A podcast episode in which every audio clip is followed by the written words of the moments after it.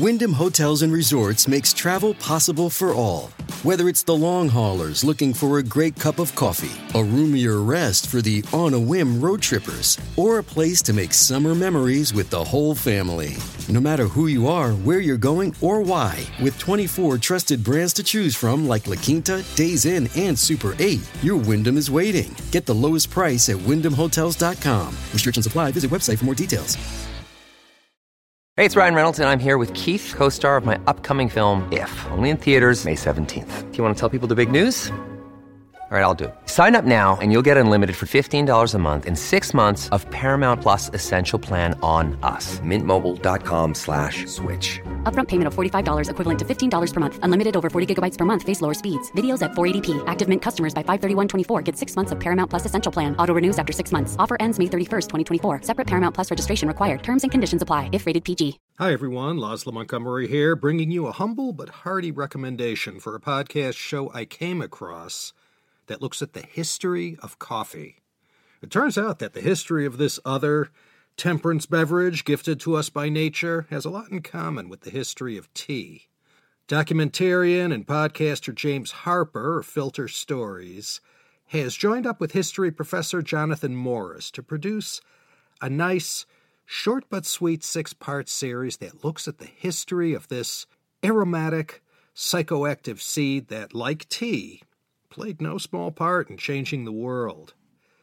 If you like the Tea History series, I warmly welcome you to go check this one out from James and Jonathan that examines the impact of the coffee trade on world history. Behind all that goodness that many of us enjoy once or several times daily, there's a centuries long history that is both fascinating and at times quite dark. Like with the history of tea, many people in the first links of the coffee supply chain faced all manners of little known human suffering. I invite you to listen. Only six episodes. Enjoy it with your morning cuppa. Did you know coffee is also produced in China? Yeah, the PRC is one of the top 20 producers in the world. Almost all the coffee in China is overwhelmingly grown in Yunnan province, the same place where the original tea gardens existed thousands and thousands of years ago. You could learn all about this too in A History of Coffee. Links to the show can be found in the episode show notes. I have in my hand here a coffee roasted by 19 grams, a Berlin roastery, but it's from Guji, Odo Shakiso. Uh huh. This is an Ethiopian coffee. Yeah. It also happens to be where coffee comes from. You mean in the sense that Ethiopia is the birthplace of coffee? Absolutely. Ethiopia as the birthplace of coffee. So take me back in time. What does that look like? What does that mean? It means that the coffee is growing underneath the tree canopy of effectively what are often called as the cloud forests of Ethiopia. So I'm Googling cloud canopy Ethiopia. Okay. And I see these beautiful kind of rolling mountains carpeted with thick dark green trees Yeah. and these clouds wisping in between the waves of trees on the horizon. This is the kind of almost like the African version of the rainforest. The clouds up in the sky, it's shady, we're going to get plenty of moisture, plenty of rain. This is a perfect coffee place. Let's dive into the forest canopy, diving past the clouds through the canopy and what would we see on the forest floor? I'm imagining diving down through the canopy. We're coming down through the forest leaves. We're looking underneath now the trees. We're about eight foot up. We're seeing the tops of the coffee bushes. We're seeing little straggly strands of branch, maybe a few cherries on there because this is wild coffee. This is not, you know, coffee grown in rows or anything. It's growing wild. It's doing its thing. Mm. Gradually, we're hitting the ground. We're going to see some spent fruit there. We're going to see birds who've actually picked the coffee. We'll probably pass a few birds on the way down. We might even see them, you know, spitting out the coffee or excreting the coffee bean and thereby planting new coffee for us. Thank you very much, birds. And if we rewind the clock thousands and thousands of years, isn't Ethiopia also the birthplace of man? That's absolutely right. Yeah, Ethiopia is the birthplace of man. We're in the Rift Valley. We're in the absolute places where the oldest humanoid skeletons have been found. So we are in the birthplace of man and the birthplace of coffee. It's really quite a special place. The birthplace of man and the birthplace of coffee. I mean, Jonathan, that's quite an interesting combination. And across these next six episodes, we're going to be exploring how mankind shaped coffee. Yeah, and indeed how coffee shaped mankind. And on the coffee side, we'll go from how, you know, we had these trees, you know, interspersed under these cloud forests in Ethiopia to parts of the world where these forests, they're ripped up. And then coffee is planted systematically, row by row by row, for miles over the horizon, pumped full of fertilizer, dripping with insecticide. Yes, I'm afraid that's exactly what we're going to see. I think what we're going to see is the way that coffee has changed, in some ways scarred our environment. We're going to look at the things that humans did to get their hands on a cup of this deliciously flavored psychoactive drug, you know, caffeine. Yeah. Things get dark. Things get very dark. I think the way to put it would be we're going to look at the ways that human societies exploited each other Mm. in order to satisfy that desire for coffee. It will result in enslaved Africans being thrown off ships to drown in the middle of the sea to these ginormous factories that turn, you know, coffee brown and make a handful of industrialists fabulously wealthy along the way. Yeah. But Jonathan, there's also a backlash to all of this. There is, as a backlash that starts with the kind of the ethics of coffee when we start seeing the rise of fair trade. And there's a backlash, of course, that brought you and I into the industry, James, the backlash of specialty coffee. Right. And across these six episodes, we are going to be looking at how there has been this deliciously deadly dance between coffee and humanity for 500 years. It's a fascinating dance. It shows humanity in both its best and worst lights, I would say.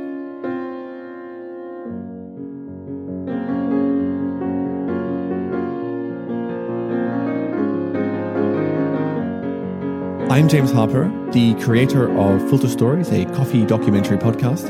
And I'm Jonathan Morris, Professor of History and author of Coffee, A Global History. And this is a History of Coffee, a six episode podcast series where we explore how a tiny psychoactive seed changed the world and shapes our lives today.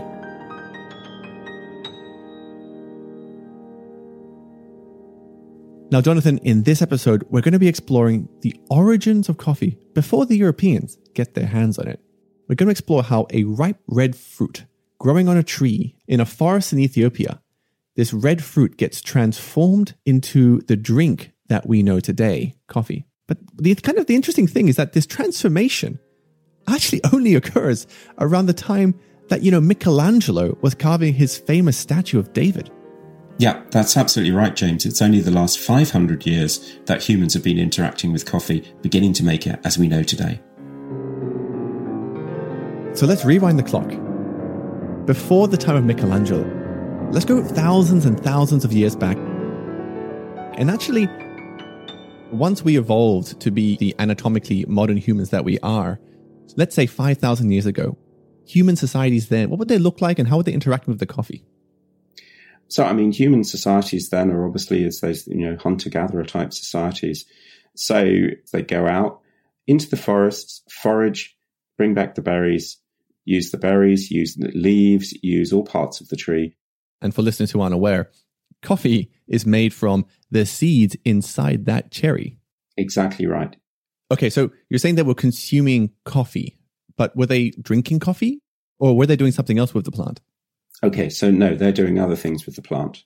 So if they take the cherries, you can also kind of put the cherry, mix it in with milk or something, mix it with a bit of butter, and they would actually form these kind of balls that they would take with them as they went around the forest, which they would eat as a kind of an energy food. Wow. They're using the leaves to make a tea, kuti. So in effect, they're doing many other things, but they're not actually making coffee. It's like for thousands of years, it's just missing out on the true potential, in my opinion, of this plant. In a way, that's true. Yes. Jonathan, paint for us that picture if we were zooming layer by layer through a coffee cherry to the bean. What does it look like? Let's slice our cherry in half. So imagine we've got the semicircle. What are we going to see? On the very outside, we're going to see the skin. Mhm. Then the next leather is that kind of layer of pith. The red, gooey, mushy stuff. At the very sort of center, first we see a very, very mushy substance. This is called the mucilage. and it's adhering to what appears to be the seeds. But in fact, the seeds are wrapped in uh, what we call parchment. Mm-hmm. And it's only when we then cut through that parchment that we see that there are two seeds. Mm-hmm. They have sitting between them what is effectively feeding them. It's a little bit of, of food stuff that becomes the silver skin that actually is wrapped around the seeds themselves. I see. Cherry seed stones, whatever you wish to call them. What we call them is beans. So we've got our beautiful cherry. Now, what we have to do is get those beans out. Right. The way that would have been used in Ethiopia is to dry the cherry. Dry the cherry until it's absolutely dried, and then you literally kind of hull off the fruit hmm and you're down to the stone. I see. And at the end of it all, you get a green bean, which is then thrown into fire, heat, and Yeah. it turns brown. And then that's what you grind up, add hot water, and voila, you have coffee. That is exactly correct.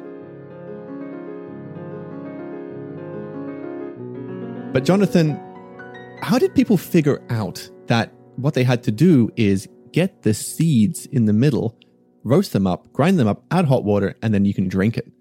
Well, it's a great question, James. And of course, the answer is the great shepherd Kaldi.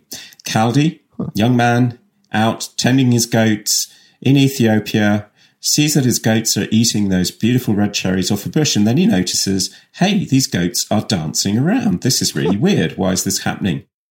So he goes over, plucks some of those berries, and he tries some himself. And wow, Kaldi feels energized. He starts doing a little bit of dancing himself. He's really amazed by this. So picks the berries, looks out for one of the elders, the sort of more religious men that he knows, mm-hmm. goes to consult with him. The religious elder is not so impressed. You know, he mm. eats it and he spits it out, Oh. but he spits it out into the fire. And it starts roasting Huh. and it smells gorgeous. Hmm. And they think, well, this smells really good. We've got to be able to do something with this. Right. So they gather up the roasted beans uh-huh. and they grind them up. Uh-huh. And then they think, okay, we'll just add some water, see what happens, and gavump, coffee. How about that? I mean, that's an extraordinary story. But how do we know this? I mean, do we have a record of Kaldi? I mean, did he write his own memoirs or something? Well, that's the sad bit, James. Oh. We have no record of Kaldi. And I think it's a pretty certain bet that Kaldi never existed. I can tell you where we first got this story. uh, 1671, a guy called Fausto Naironi wrote the story down for us to explain the origins of coffee. It's funny though. I mean, you see Kaldi used in a lot of coffee marketing, a lot of coffee shops, roasters. Yep. So what you're kind of saying is that's a fanciful story. It's a mythical story, but I'll tell you what's fascinating about that story mm. and why we have it. It has a lot of grains of the true story of the origins of coffee in it. It's just compressed them into one simple anecdote. Hmm.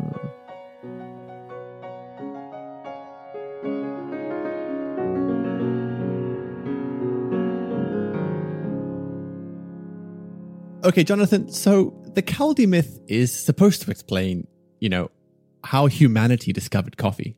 But of course, it's a myth. So how did it actually happen? So we've got this situation where basically coffee starts becoming traded across the Arabian Straits. Now, why is it being traded? Because there is demand for the dried fruit of the coffee cherry to make a beverage which is known as kisha. Kisha mm. Is primarily made of the dried fruit. Now, often that dried fruit would probably contain a bit of bean, probably contains the beans as well, because people aren't necessarily doing the separation. Let me just be clear about this. The cherries from these coffee trees that are in these mountainous forests, Yeah. they take these cherries, they take the pips, they throw out the pips, they keep the red mushy stuff, they dry it, and then sell it. No, I'm not saying that they take the pips out. I'm saying they dry the cherry whole. In the same way that today, you know, we might eat a watermelon and we can either swallow the pips or we take out the pips. Yeah, and to be honest, you know, how much care do we take preparing the watermelon? That's really the issue.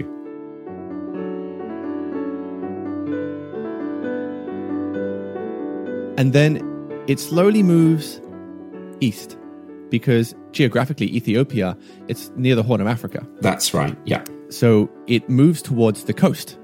And there it's beginning to hit the trade routes. And it hits the trade routes. So tell me about the trade routes. Who's trading what? Essentially, we have a whole set of trading castes, but probably the most dominant one is actually based in Gujarat. And those are called the Banyans or the Banyans. What year is this? About the 1400s, something like that. Okay. And they are, in effect, you know, you go from one port to another Mm-hmm. and you trade things in and out. So you trade spices, Mm-hmm. you pick up commodities that you think you might be able to trade elsewhere, and so forth. So, what are they bringing to the Horn of Africa? What are they taking from the Horn of Africa? What are they taking from the Horn of Africa? I would say they're taking mostly things, yes, like coffee, like dried goods. But really, what they are bringing to Africa is spice. These Gujarati traders, they unload these boxes of cardamom onto the shores of Africa, and here they get these sacks of dried coffee fruit, and then they put them into the hold of the ship, and then where do they take them? And then they're probably going to take them across the Red Sea and land them over in Arabia. Ah. Usually in Mocha. Oh.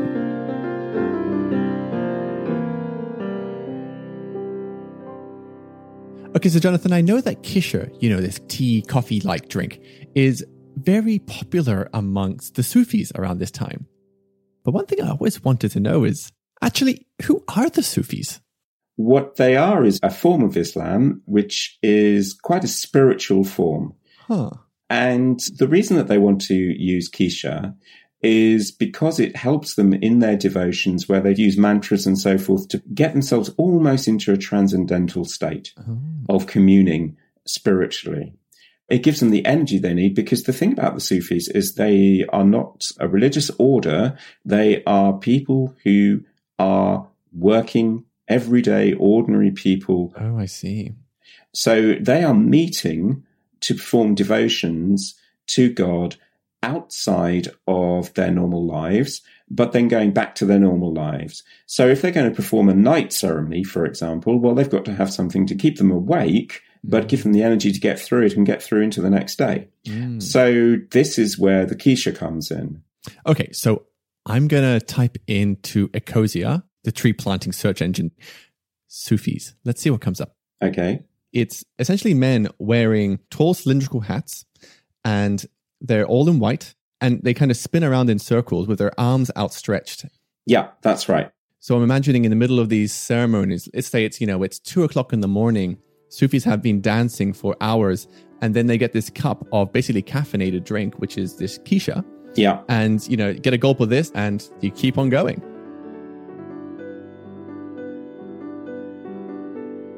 Just to add for listeners who have tried cascara, the tea made with the dried coffee fruit, that's probably as near to Kisha as we've got. Mm. Certainly, when I try that, I don't know about you, James, but actually, I find cascara is very energizing. let's say we're talking about, you know, the 1400s. I'm imagining, okay, coffee trees growing in Ethiopia, being picked, coffee fruit being dried and traded. Gujaratis take them to Yemen and they sell them to the Sufis who use them, you know, to stay awake during these long night ceremonies. But at what point do we get coffee as I'm drinking right now? So we kind of have Kisha being the dominant thing. As the beverage becomes popular, it moves outside religious circles, it spreads up Arabia. As it spreads up, so we begin to get a beginning of separation between using the dried fruit skin, mm-hmm. uh, which makes the classic Kisha, and using purely the dried beans. And that becomes known as, as bun, or later also as kava. Now, mm-hmm. mostly when it's being made on its way up the peninsula, they start doing a little bit of light roasting. Roast the stuff in a pan before you make the drink. Uh-huh.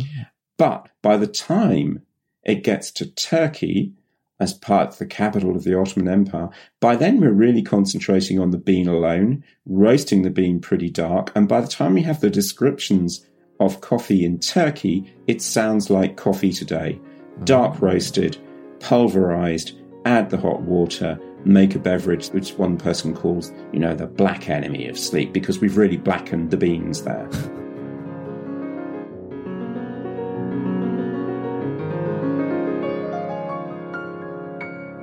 let me just be clear here. So, as coffee is being drank up the Arabian Peninsula, you know, up into Turkey, where is this coffee being grown?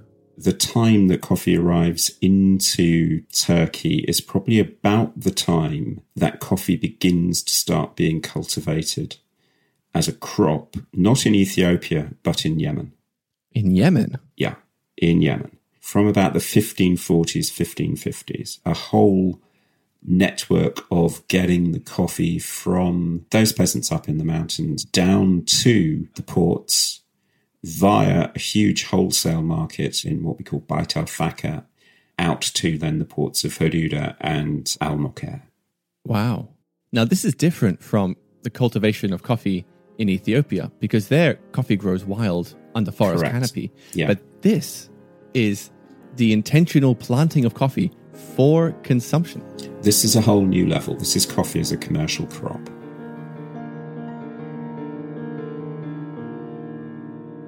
I think to our 21st century ears, so what? You grow coffee, you put it on a ship, you sell it in another market. But this is a big deal because this is the foundations of the modern supply chain. This is absolutely the foundation of the modern supply chain, and it indeed is the modern supply chain up until really gone the 1700s. So we're talking from, you know, from the 1550s to the 1700s. All the coffee that's commercially grown is grown in Yemen. Mm-hmm. And all the world's coffee is supplied from what becomes known colloquially as mocha, because what happens is that it all, whether it's coming out of Ethiopia as, you know, dried fruits or whatever, or is coming out of Yemen, it's all going into a supply system that is run around that Red Coast Indian Ocean trading system. What you're saying is that Yemen is the Amazon distribution center of the day, Yes, absolutely. Yeah. for coffee at least. So, Jonathan, we're talking about Yemen being the heart of coffee production, you know, in the 1500s. I want to know what it tastes like. And actually, what I've done is ground up some Yemeni coffee on my trusty Comandante. I put it through the sage grinder. I mean, it tastes fantastic. I'm getting like tropical fruits, butterscotch. That's some combination, isn't it? This particular coffee, it's grown by this chap from Yemen called Hassan Al Sulul. Mm-hmm. And it was roasted by friends of the show, a roastery called Darkwoods in the middle of England. Yeah, up in Huddersfield. I know them well. And what I want to know is what does coffee growing in Yemen actually look like? And so what I'm going to do, I'm going to type in the name of the village where this coffee we're tasting right now came from. So give me a sec. Operat Village, Haraz. Okay, what, what have you got there, James? Oh, wow. So I'm seeing this stone structure, maybe what, three stories? Yeah. But if you zoom out of the town center, you see that it's perched right on top of a cliff top. Oh, wow. And there are these terraces where crops are growing, kind of like Chinese rice paddies, but, you know, with no water. Yeah. Plunging down from the sky here, we're looking at that wonderful village overhead, and we'll be seeing flat roofs. And then we're diving down through cliffs. Mm-hmm.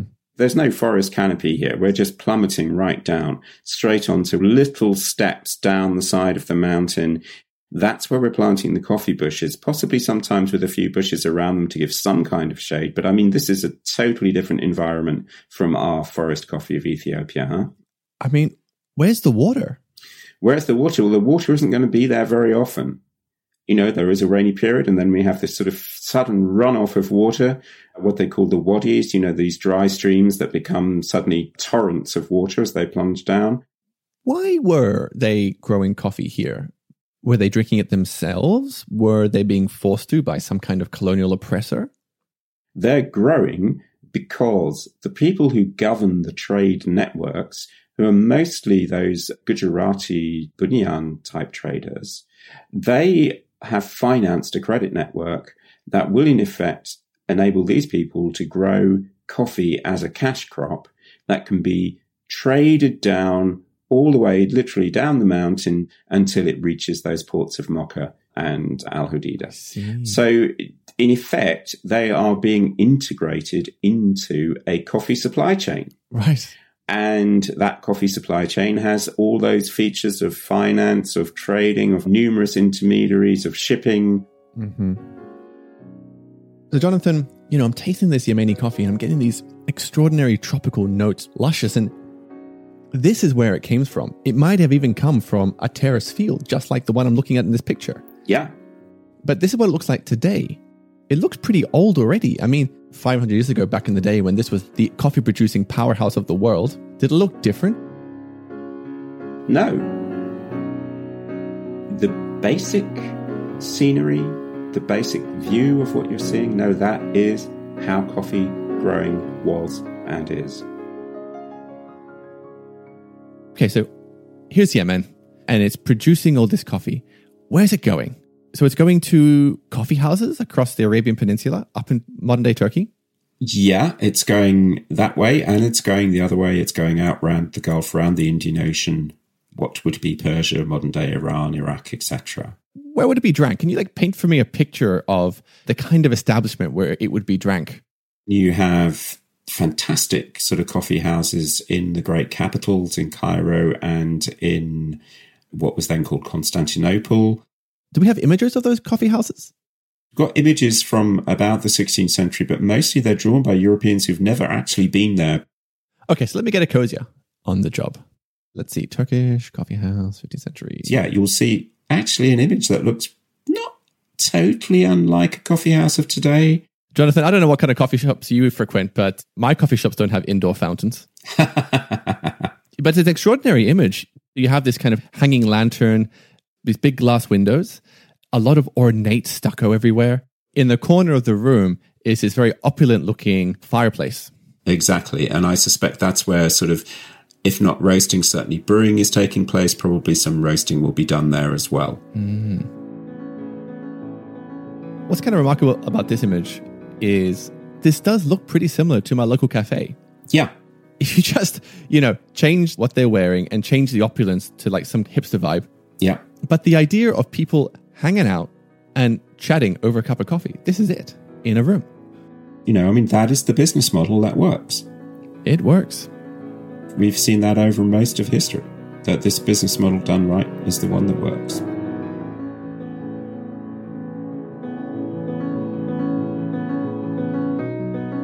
I just want to touch on this European centricity of evidence here. Yeah. Because a lot of it seems to come from accounts by Europeans. We have plenty of Arabic manuscripts. What we don't have is the imagery. Okay. So the imagery is where we are generally using the sort of the European things, mm-hmm, mm-hmm. where people have oral traditions rather than written traditions. Then again, we're very reliant on what Europeans, travelers can tell us about those traditions. So what does that mean in terms of, you know, the perspectives when it comes to telling the history of coffee? So it means if you're a professional historian as I am, then you are bound to be very critical and careful about your sources. I'd like to jump back into Yemen. Okay, so here are these coffee houses, and these Egyptian men are enjoying their Arabic style coffee. And that coffee is almost certainly from Yemen. Yeah. Now, take me to the port of Mocha, the giant warehouse of global coffee at this point in time. Who's running the trade? Those Gujaratis who are organizing the trade are actually incredibly wealthy again. Hmm. So the ships that go to Mocha usually have on them a person who's not necessarily the owner of the ship, but is the kind of the businessman in control. Mm-hmm. There are great ceremonies when these people arrive and come. They dress up in fantastic outfits. They have five gun salutes fired off from the port. Hold on. So you're saying that when a ship from Gujarati traders sails into the port of Mocha in Yemen, they get a five gun salute? Why? Because they're so important. These guys are bringing wealth and they're creating wealth and they're taking wealth and they need to be treated as honored guests. Huh. There's stuff about sort of, you know, some ships, if they only got three guns, wouldn't come in. Wow. You know, they want the whole five gun or whatever, you know, so that there's a real. What? It's absolutely true.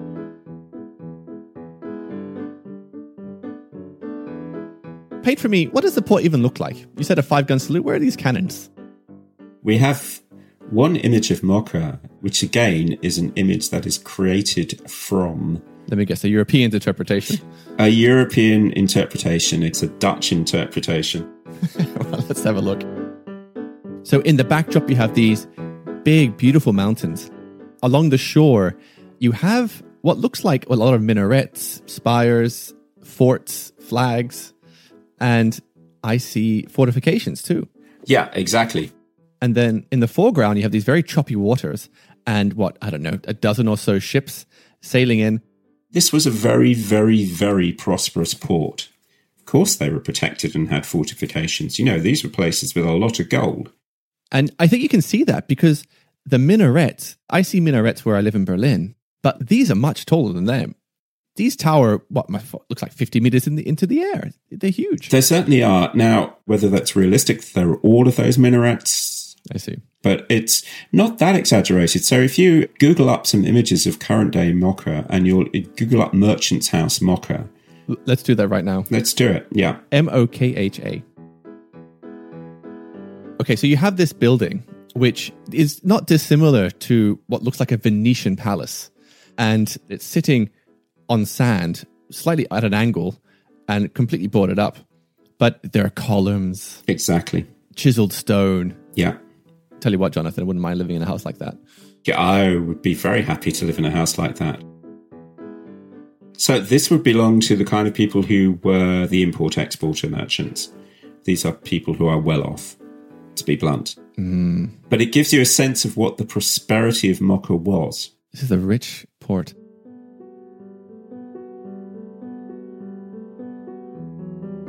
But Jonathan, I know that today the port of Al Mokha looks rather different. Let me just quickly search this in Ecosia. Yeah, All right, so Jonathan, I can count maybe six rusty fishing vessels, yeah. a few containers, and not a lot going on. Very little going on. It's such a far cry from the prosperity and the wealth and the busyness of that previous image. Okay, so let's freeze frame in 1600. Okay. So if you were in Egypt at that time, if you're in Turkey, when you went to your coffee house and you took a sip, that was grown by a Yemeni farmer. Almost certainly. Today, when we pick up a coffee, a generic coffee, say down our local cafe, what is the chance that that coffee is from Yemen? 0.001%, I should think. Wow. That's almost a rounding error. That is a rounding error. In effect, for many years, it has been treated as a rounding error.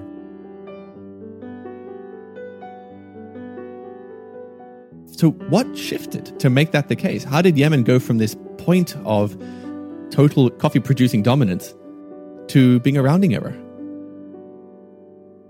There are two reasons, James. One is the terrain. Obviously, there's just a very limited amount of land that can be used for growing coffees. Mm-hmm.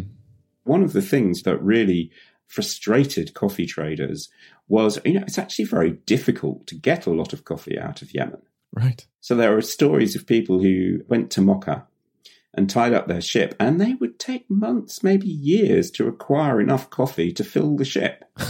Yeah, because it, because this is really difficult to do because there's only so much coffee around. It's very rare that we see Yemeni coffee, and again, you know, this coffee that we're drinking, it's fantastic that we've actually just got it because, of course, the political situation in Yemen is such that it's highly disruptive to trade.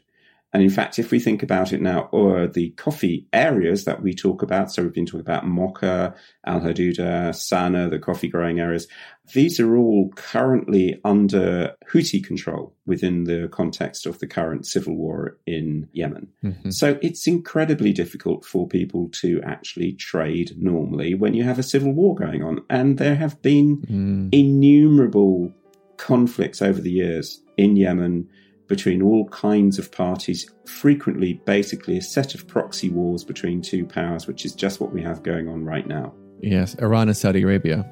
Exactly, yes. hmm And all the while, the coffee sits there on the mountain slope, growing like it has done for hundreds and hundreds of years.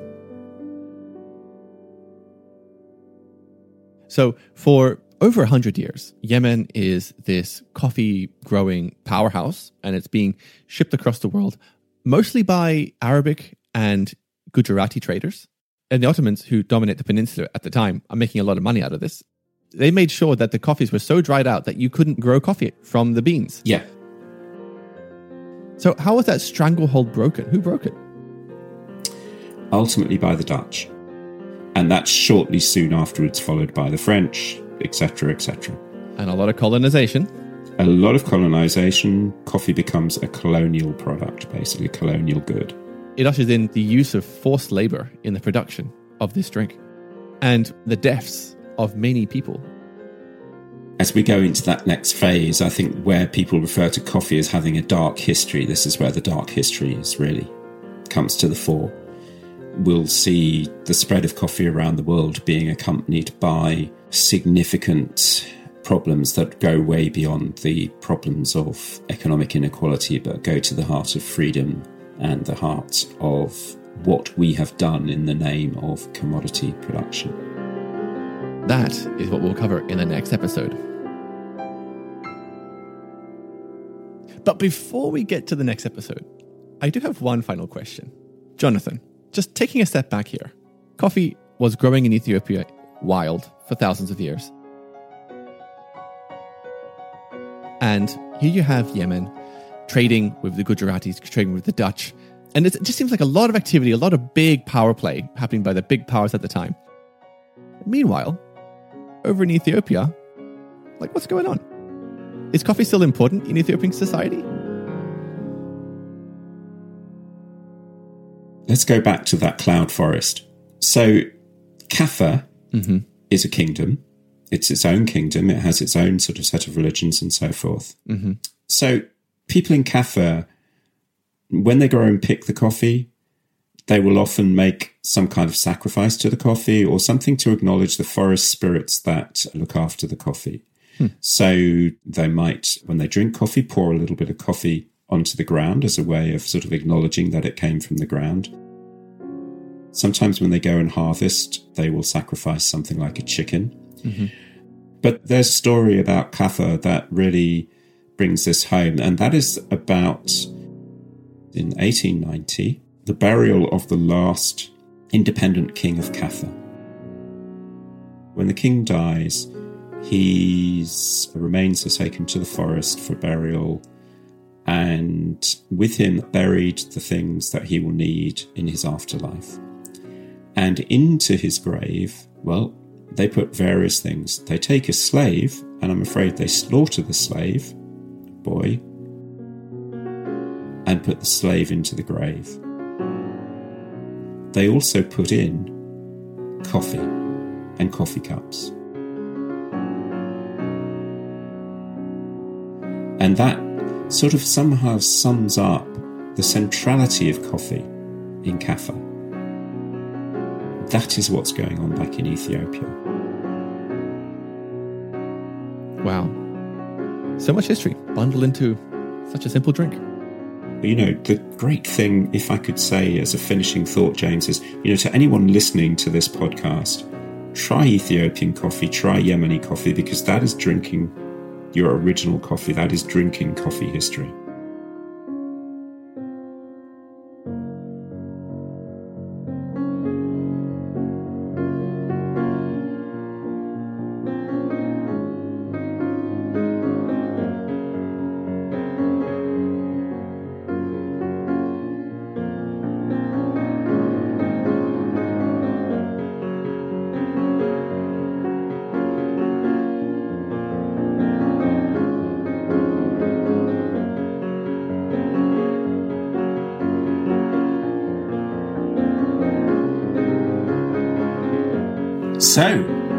Thank you for listening for a history of coffee, the first episode in our podcast series.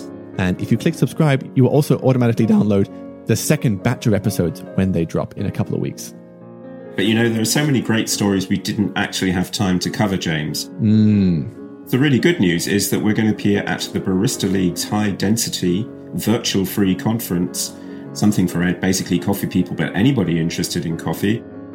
So, we are going to be exploring coffee myths. And of course, we already mentioned one of them, Kaldi. Yeah. But there are a few others too. If you are in the specialty coffee world, you're very familiar of the waves. So we'll be uh, disentangling, let's say, that myth. I'm Uh, looking forward to that. There's also the myth around Baba Budan and his seven seeds, which comes up in the next episode. So, the next time your barista says something to you around the origins of coffee, you may actually be in a more informed place. That's true. And if you are a barista, the reverse applies. You can educate your customers. There we go. James, we've put up some illustrations as well. You've described some of the scenery that we've been looking at. We've been flying over places. But, you know, for those of you who really want to get a true sense of it, on my Instagram feed and my Twitter feed, which is at coffeehistoryjm, I'm posting images from Ethiopia, which have kindly been given to me by Colin Smith of Coffee Origin Trips, including ones of tributes to Kaldi. And I believe you've got some stuff up too.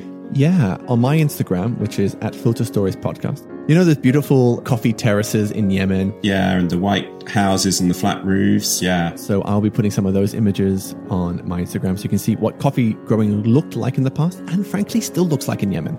I already, of course, have up on my sites a link to Coffee A Global History, my book. Now, this podcast was produced by myself and you, Jonathan. I wrote and played the piano music. And if you like the show and you want to help others find this show, the best thing you can do, obviously tell a friend and also leave a review on Apple Podcasts. Well, there we go. Looking forward to you downloading the next episode. Don't forget to press that subscribe button, and we will speak again there. Catch you at the next episode.